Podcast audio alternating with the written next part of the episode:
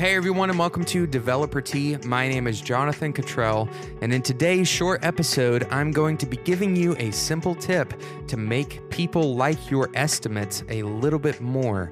I'm sure that you have experienced this just as much as I have if you have been working in software development for uh, a long enough time, but uh, it tends to be the case that I overestimate my abilities and I end up needing to estimate higher.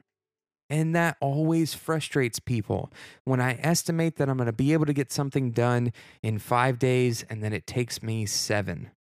I've mentioned on the show before that estimation is notoriously difficult. In fact, uh, we are incredibly bad at estimating things, particularly on a time scale. It turns out that we are okay at estimating things on a relative scale, but we're pretty bad on estimating them in an absolute scale. So there's a lot of intricacies involved with estimation. And in fact, I recommend trying to move away from estimation when possible. But even still, you're going to need to give some kind of number to explain what it takes for somebody to get you to do some amount of work. And that is what an estimation is. That is what a quote is. Uh, somebody else providing you money for the work that you do. Now, we aren't just bad at estimation in that we are all over the board. The way in which we are bad at estimation is that we typically undershoot our projects. We typically think that we can get way more done in a given amount of time. I did an episode about estimating sandwiches. Go and check it out uh, if you want to learn a little bit more about why that is the case, about why we tend to, to underestimate the amount of effort required to get something done. But the reality is that we tend to underestimate the amount of energy it takes to get something done. And as it turns out, this happens with just about everything that takes longer than half a day. Uh, we're pretty bad at estimating anything that takes longer than half a day. We can actually estimate half a day tasks pretty well, but if we're trying to estimate a larger project, something that's going to take a week or something like that, uh, we typically underestimate the amount of energy necessary to accomplish whatever that project is. So, how do we avoid upsetting people? How do we avoid a situation where our client or our boss or a customer thinks that we're trying to cheat them out of money or thinks that we're being lazy, how can we avoid uh, these situations? Well, the first one, of course, is to act uh, with integrity. This is a very important part of today's episode. Act with integrity. So don't be lazy. That is important for other people to believe that you aren't lazy. You need to not be lazy, of course. The second part has to do with your estimation process. And very simply, you need to not underestimate in order to avoid a situation where you have to tell that client or that boss that you've underestimated the amount of time and that it's going to take longer than expected. I'm going to take a quick sponsor break and then I'm going to come back and give you some information about a cognitive bias that can actually work in your favor in this arena, especially when you feel that you have done everything right and things are still going wrong. Right after the sponsor break, we're going to talk about how to fix this problem. Thanks so much to today's sponsor, Harvest. One thing that all great programmers and really anybody who's successful has in common is that they know where their time is going and they spend it intentionally. Now ask yourself do you know where your time is going every day? Do you know how much time you're spending on every feature, every tweak, or bug fix for a given client? Harvest is a time tracking tool built for understanding where your time is going. For developers, it takes the pain out of time tracking because you can start a timer right from your Trello or GitHub or Jira without searching for your timesheet. And there's browser extensions for pretty much every browser. Not only will you understand how much time you're spending on client work, but you'll be able to turn your billable hours into an invoice from Harvest in minutes. Harvest integrates with PayPal and Stripe to make it easy to get paid. Harvest regularly offers a 30 day free trial at getharvest.com. But after your trial, you can enter the code TEATIME, that's T E A T I M E, to save 50% off your first month. Check it out at getharvest.com and use the code TEATIME. Of course, you can always come back to the show notes for links and for that coupon. Again, it's getharvest.com.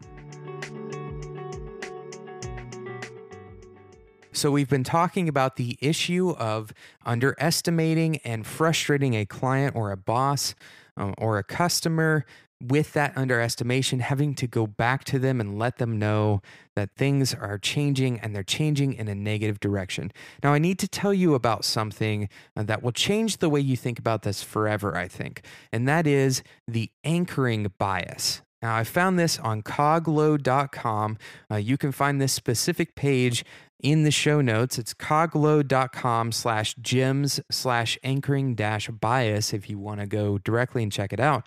Uh, but the, the bias is very simple, and it is that we tend to rely too heavily on the first piece of information seen. I'm reading this directly off the page here. Uh, that first piece of information that we see. So, uh, for example, this is how car sales work. If you walk on the lot and you see a sticker price, and then a car salesman comes out and offers you a lower price, the way that you are uh, thinking, the way your brain is wired to think, is that they are giving you a deal because that first price is going to be the way that you compare everything else that you hear from the salesman. So, how can you take advantage of the anchoring effect in your projects? Well, quite simply, you need to start estimating that things are going to take way longer than you think they are. The reality is, things will take longer than you think they will. And it's difficult to determine how much longer. Estimating how much longer it's going to take than you originally think is a difficult process.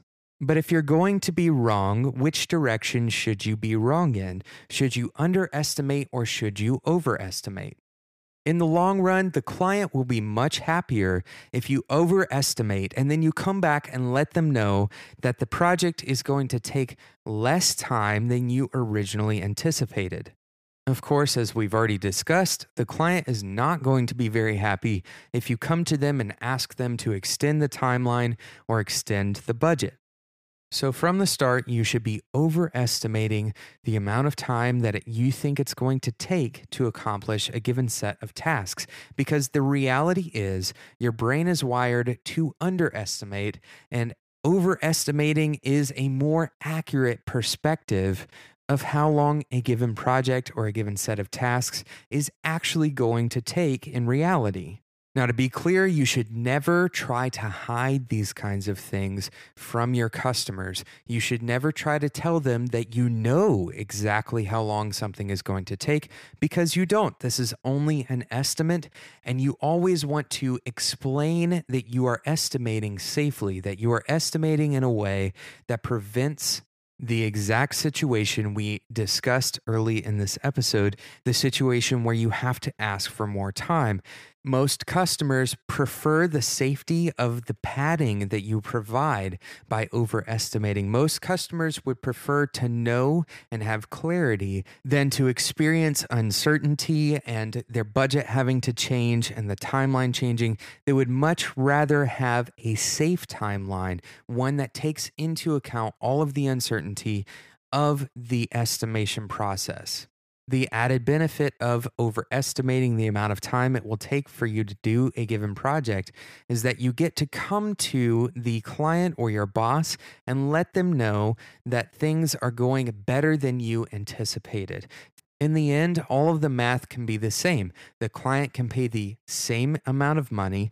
You can deliver the same product on the same date. And if you start it by overestimating, the client will be happier because of the anchoring bias.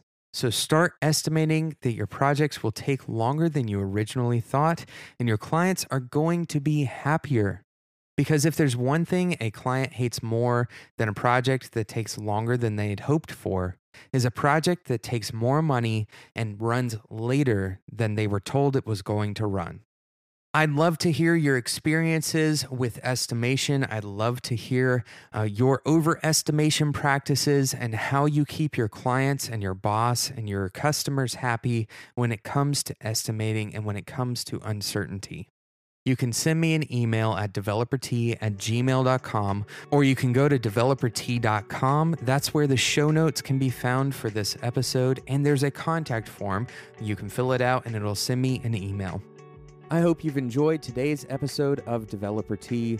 I know that you spend your time wisely. It's so important that we know where our time goes. Uh, speaking of spending our time wisely, today's sponsor, Harvest, can help you do that. Uh, you track your time, you go in and uh, you can track your time directly from Trello or from GitHub. And of course, the, the integrations with PayPal and Stripe make it super easy to use. Check it out, getharvest.com. Remember, the code TEATIME gets you 50% off your first month. Thanks again to Harvest. And I hope that you have a wonderful day. Thank you again for listening to Developer Tea. And until next time, enjoy your tea.